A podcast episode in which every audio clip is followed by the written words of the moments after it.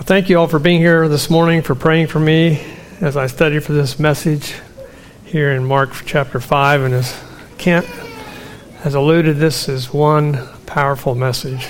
In fact, by way of introduction, I want to give you, give you a word, and you already know what the word is, so I'm not even going to explain it. It's power.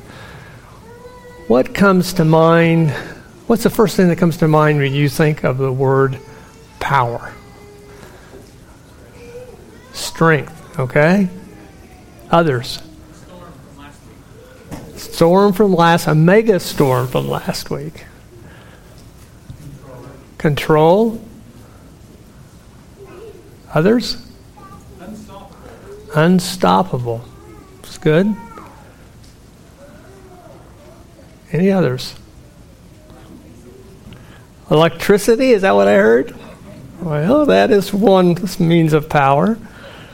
I, uh, I looked up the word in the dictionary, got a whole bunch of words control, authority, influence, dominance, mastery, rule, command, supremacy, dominion, jurisdiction. If you, if you really study this word, you'll quickly find that it's used in two unique ways.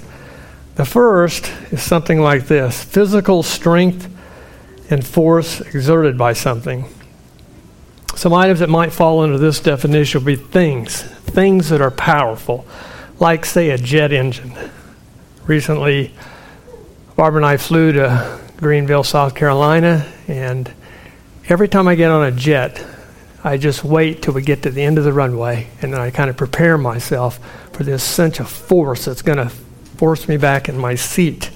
So that would be one means. Maybe you were thinking more like uh, jet engines on a rocket take a spacecraft out of the Earth's atmosphere. Or I thought maybe for you farmers, it's those huge, powerful tractors. Or maybe for those of you that go to Branson all the time, you see these signs, and maybe you've been there of a big Brutus. It was strip mining that was changed forever when this giant thing showed up 160 feet high weighing at a jaw dropping 11 million pounds. It was the largest shovel in the world.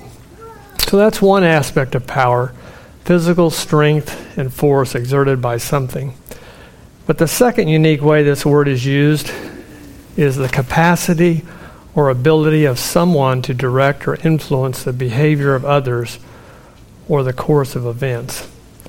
Items falling into this category would be people oriented, powerful people, like the President of the United States, or judges on the Supreme Court, or maybe it's our governor, or mayor, or chief of police, the CEO of a huge company, or maybe it's even your boss at work who may not really be that powerful but thinks he is. So,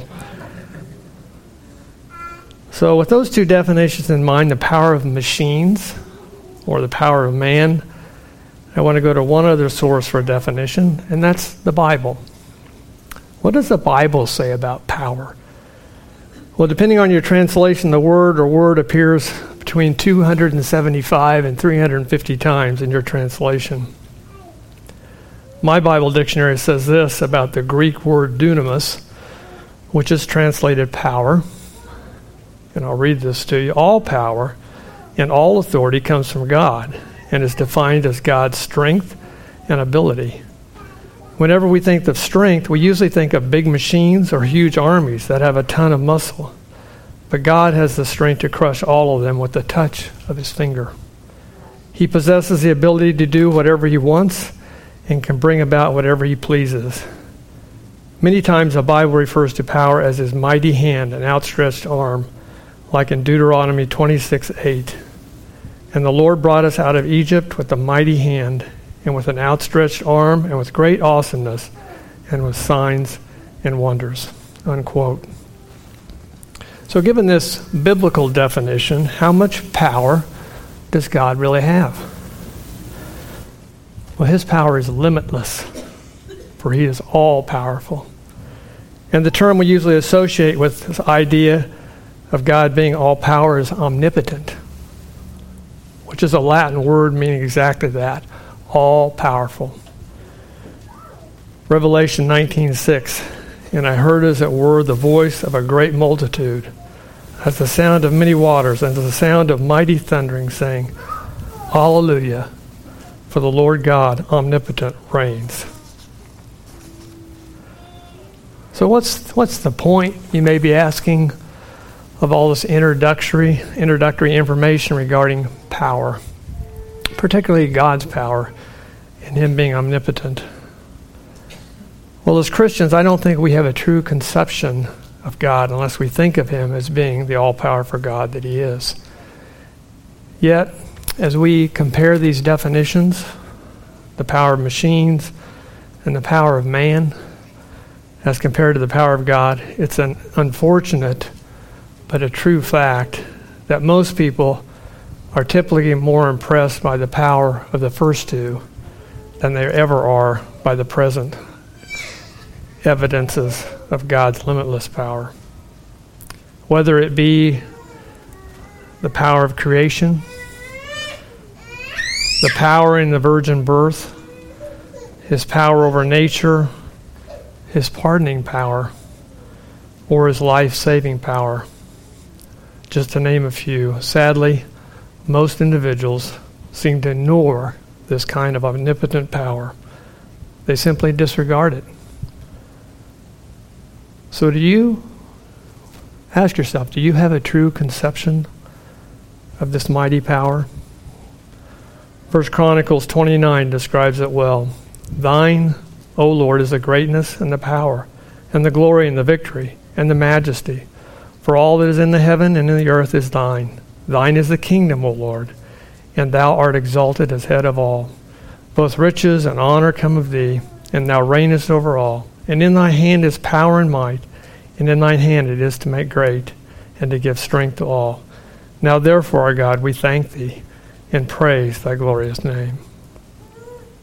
Today's passage is one of those demonstrations of God's limitless power as we look at the healing of the demoniac. So I called this passage simply the power of Christ. And I trust when you leave here today, you will sense this mighty power that God has. So let's pray. Lord, thank you for this passage. It's such an exciting passage as we see your power demonstrated. And I pray that you would keep each one alert and attentive. And more importantly, Lord, that you would just help their hearts to be open, open to what your truth says and how it speaks to us. Lord, thank you for your word. Thank you for the privilege it is to have your word. And thank you for the privilege it is to study your word as we do now. So just bless our time together. In Christ's name, amen. So I divided this chapter into, or these first 20 verses into three parts. The first one being verses 1 through 5.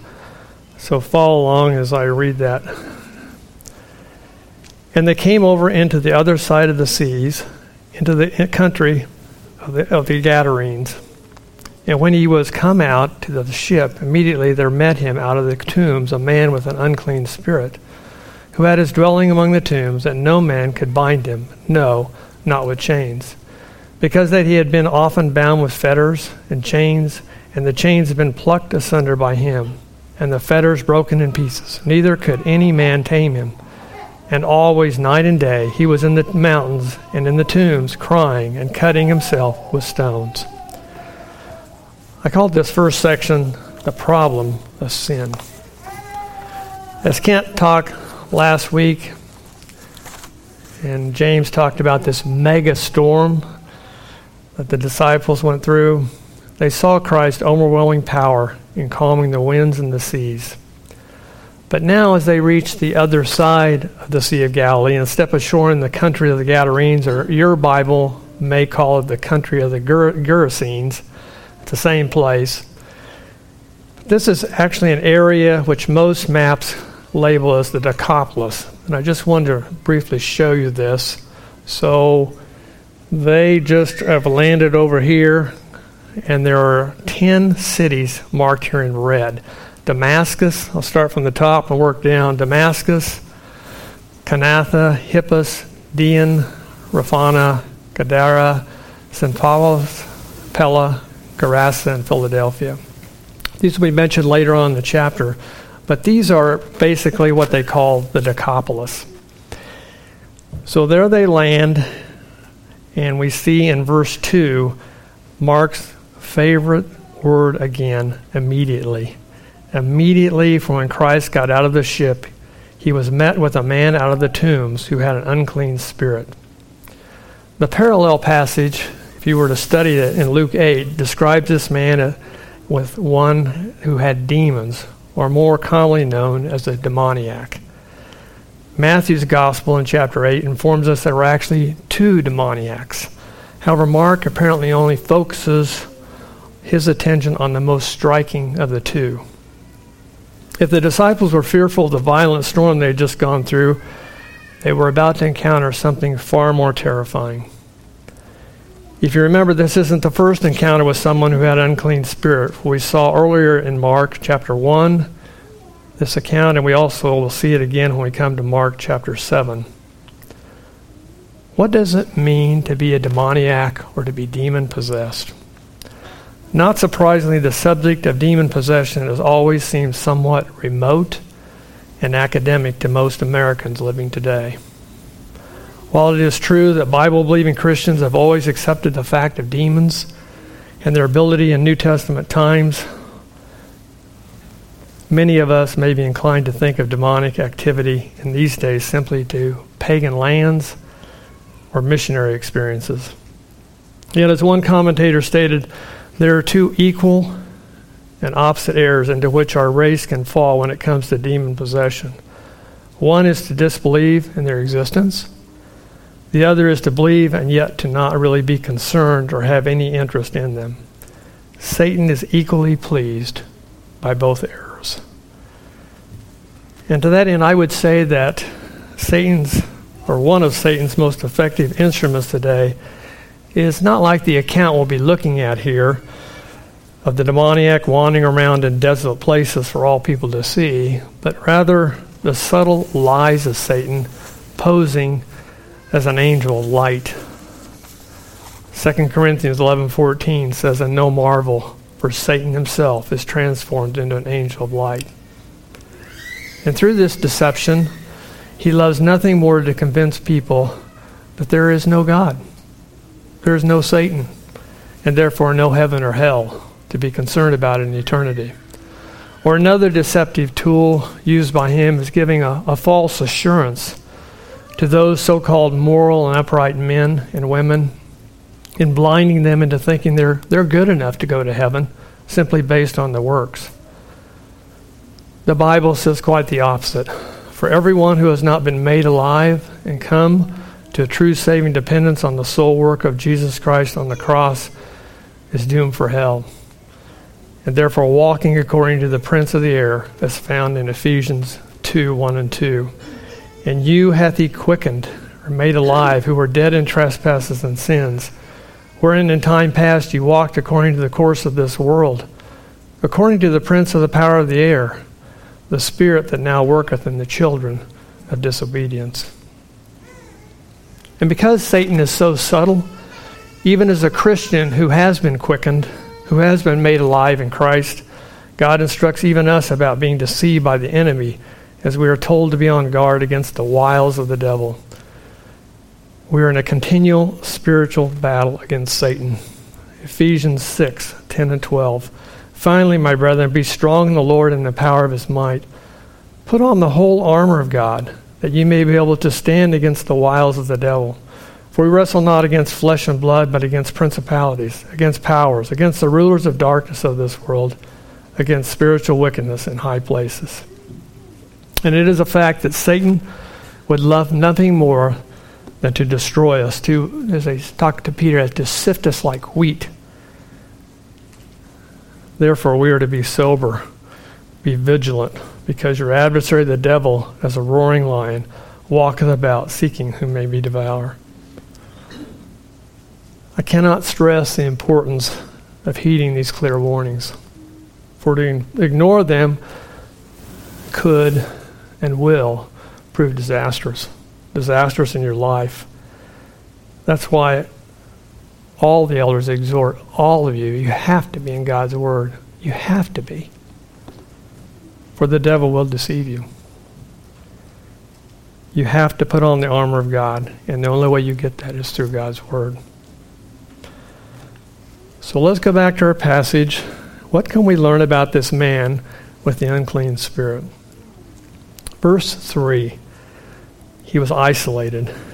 He dwelt among the tombs and therefore lived in the midst of the decaying and the dead. And Luke tells us that he lived this way a long time. Verses 3 and 4 He was violent. People sought to bind him with shackles and chains, but no man can tame him. Also, in these same verses, he had supernatural strength.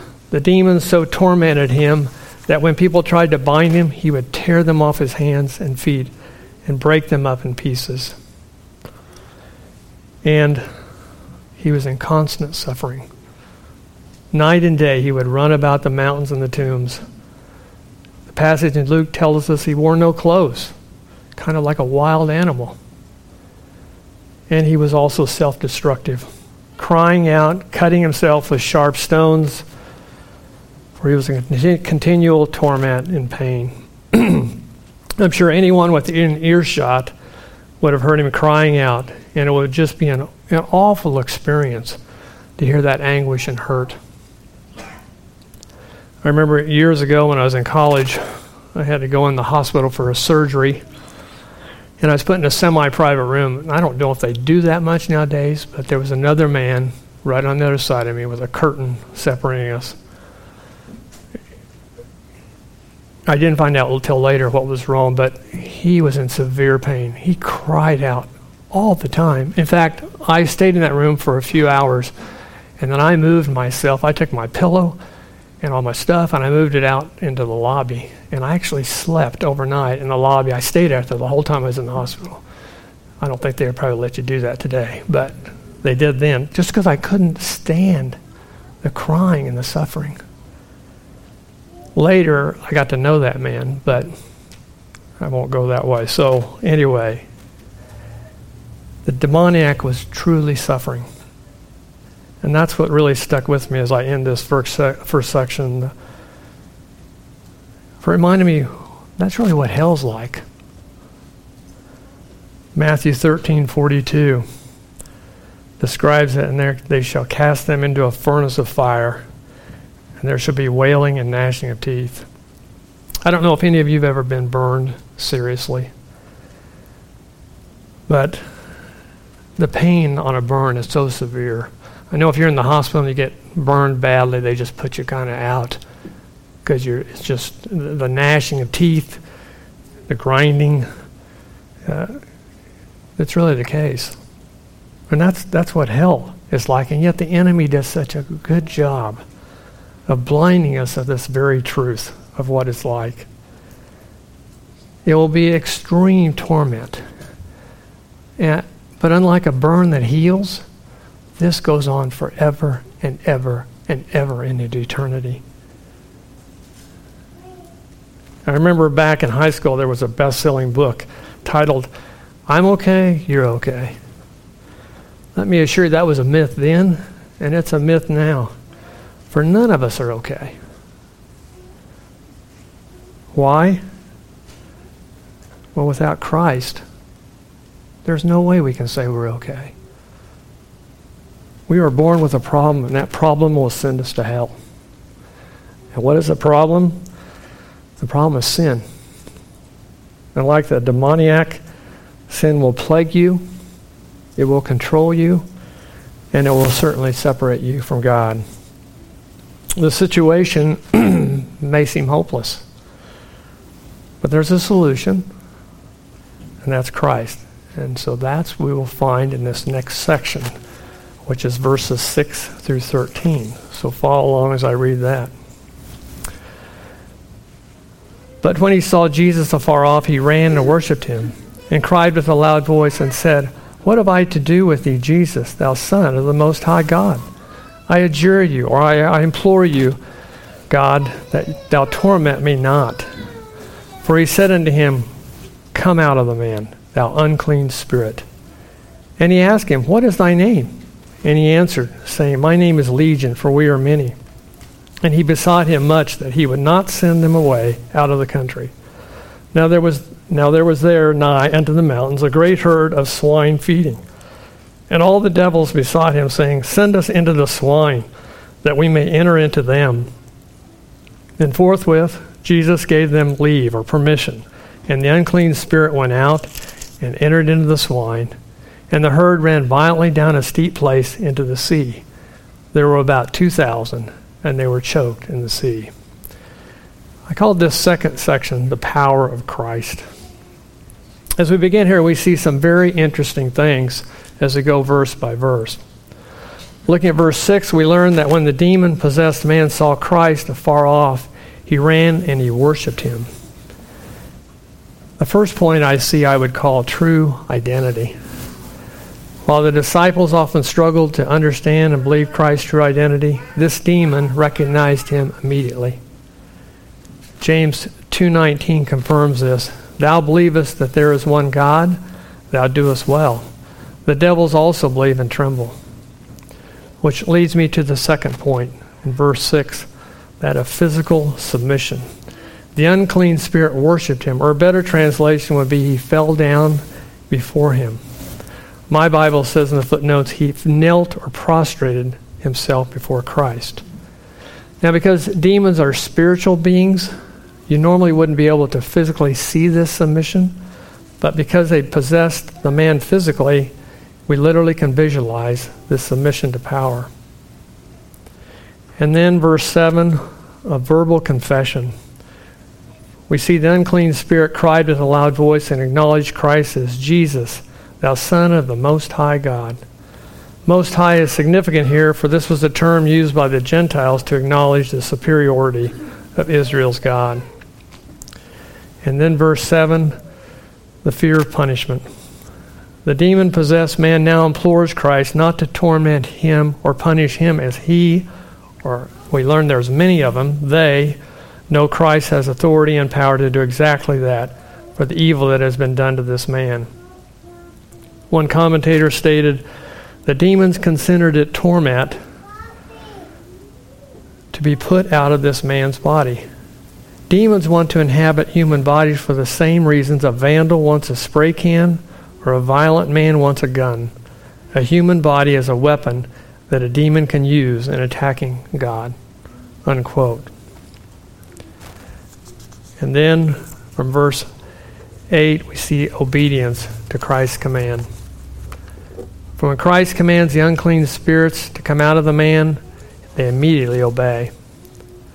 Let me say this is not a, a loving obedience, such as a believer renders to God but rather an obedience based on power from a sovereign God that cannot be rejected. Verse 9, their great number. Christ asked the unclean spirit, What is thy name? To which the response is, My name is Legion, for we are many. Theologians tell us that a Roman legion consisted of between four to six thousand men. However, that doesn't necessarily mean there were that many demons within this man. But it does help us to understand what a horrific life this man had lived with so many demons within him. Also, with the response of, We are many, some commentators think this was said to give the appearance of strength and infer there's a lot of us. We are organized, we're unified, we're mighty, we're ready to fight. That type of thinking is really irrelevant when facing the mighty power of an omnipotent God. And that is why they quickly realize they need help, which leads me to verse 10. They go to begging and pleading. It was at this point that the legion of demons besought or begged Christ not to send them away out of the country. I thought that was a very unusual request. Um, why not say, just send me over there? So I kind of dug on that. And uh, most say that the demons were reluctant to leave this region of the Gadarenes because they found this place so fertile and hospitable. However, if you look at the parallel passage in Luke 8:31, it says, "And they besought him that he would not command them to go out into the deep or the abyss." Abyss literally means bottomless. This made more sense to me, and I'll explain why. In the New Testament, in Revelation 9, it speaks of this abyss being the bottomless pit, a place where the unrighteous await final judgment, a place where there would be continual idleness. And that was the key word idleness. Could it be that these demons do not want idleness? One said, Lo, it is another hell to the devil to be idle rather than be evil occupied. I liked what Spurgeon said Satan would rather vex swine than do no mischief at all. He is so fond of evil that he would rather work it upon animals if he cannot work it upon men. So we learn in verses 11 and 12 that there was a herd of swine or pigs feeding nearby in the mountains. And at this point, the demons begged Christ to send them into the pigs. And that's exactly what happens in verse 13. Again, in Christ's power, he granted permission, and unclean spirits entered into them.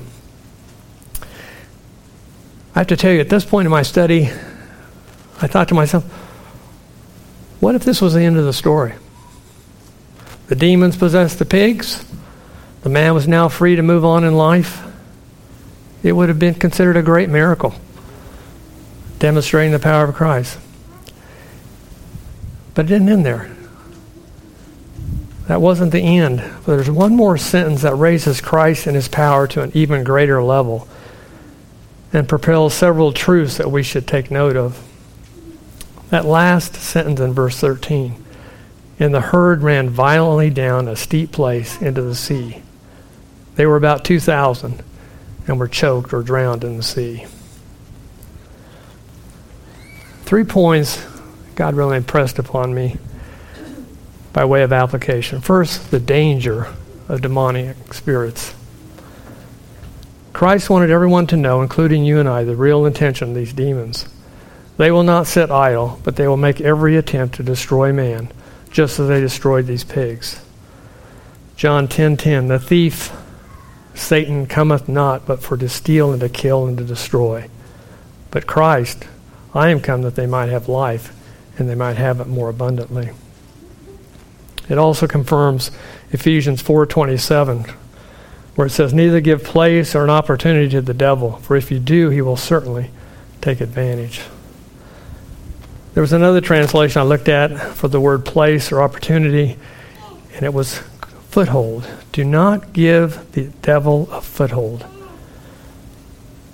As I considered the danger of demonic spirits, I thought about this word foothold, which reminded me when my children were little, I used to play this game with them all the time. I was the mean dog, and I would chase them all over the house and there was only one place that they could be safe. And I remember they would run into their room and try to slam the door, and I would put my foot in the door. And no matter how hard they pushed, they could not get that door shut. To me, that's the kind of foothold. If the devil can get his foot, just his foot, in your life, but that can be so dangerous. And that's why I said earlier we need to constantly be on guard and be diligent in this spiritual warfare.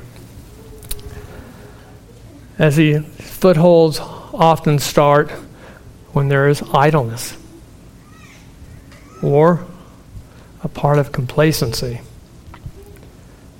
They say an idle heart is the devil's playground. And that can be so true if we're not taking every thought captive, as 2 Corinthians 10.5 says. I don't know about you, but as I look around in this world, there is so much idleness. Even, even plain laziness. Instead, we have to be diligent. Be diligent, be steadfast, be immovable always abounding in the work of the Lord. Don't let Satan get a foothold. Don't. Secondly, the destruction of the pigs. As I looked at this in more detail, some of the more liberal commentators, and what I would probably surmise as animal lovers, question why the Lord will allow the killing of 2,000 pigs. The poor owners of these pigs probably lost everything they owned. So, why would God do this? Well, I don't know if I have an exact answer, but I do know there is really nothing that God does not own. If, if you don't believe that, it's the truth. We are simply stewards to manage what God gives us. God owns a thousand cattle on a thousand hills, and because He is sovereign, we can always trust His ways are perfect. That's why we're not to lay up for ourselves treasures upon earth, where moth and rust doth corrupt, and where thieves break through and steal, but lay up for ourselves treasures in heaven, where neither moth nor rust doth corrupt, and where thieves do not break through or steal. For where your treasure is, there will your heart be also. It's a, it's a sobering question to ask yourself. Where's your treasure? Is it up there in the parking lot? Is it when you get home, your house? Is it your job? Is it your health? Where your treasure is, there will your heart be also. And then, thirdly, the de- declaration of the power of God. I think this is why the pigs were destroyed, for the people who were there watching. The scene, the scene must have been terrifying to witness. If you've ever heard a frightened pig squeal, try to picture 2,000 of them screaming in terror as they thrash around the water in the madness of drowning. Does this mean if there were 2,000 pigs, there were 2,000 demons? Possibly. Here's what I want you to visualize. First, the squealing, the terror, and then the silence as the last one sunk below the water. Silence for the evil that was present is now gone. God's power has now converted the distraught sinner into a child of His. And what a testimony of power of Christ for the moaning of the man has now turned into rejoicing. And that brings us to our last section, verses 14 through 20. And they that fed the swine fled and told it in the city and in the country. And they went out to see what it was that was done. And they come to Jesus and see him that was possessed with the devil and had the legion sitting and clothed and in his right mind. And they were afraid. And they that saw it told them how it befell to him that was possessed with the devil, and also concerning the swine. And they began to pray or to plead to him to depart out of their coast. And when he was come into the ship, he that had been possessed with the devil prayed that he might be with him. Howbeit Jesus suffered him not, but saith unto him, Go home to thy friends, and tell them how great things the Lord hath done. The Lord hath done for thee, and hath had compassion on thee. And he departed and began to publish in Decapolis how great things Jesus had done for him, and all men, all men did marvel. I call this last section the proclamation of the salvation. It, it didn't take long for word of what had happened to spread quickly. Verse 14 informs us that those that had been watching over and feeding the pigs fled and reported it far and wide throughout both city and country. Commentators concur that this would have taken place over several days, not just in an afternoon. So, given that, more and more people would continue to hear the report. In hearing the news, many from the surrounding area came out to investigate, which I believe would certainly have included the pig's owners. What did they find?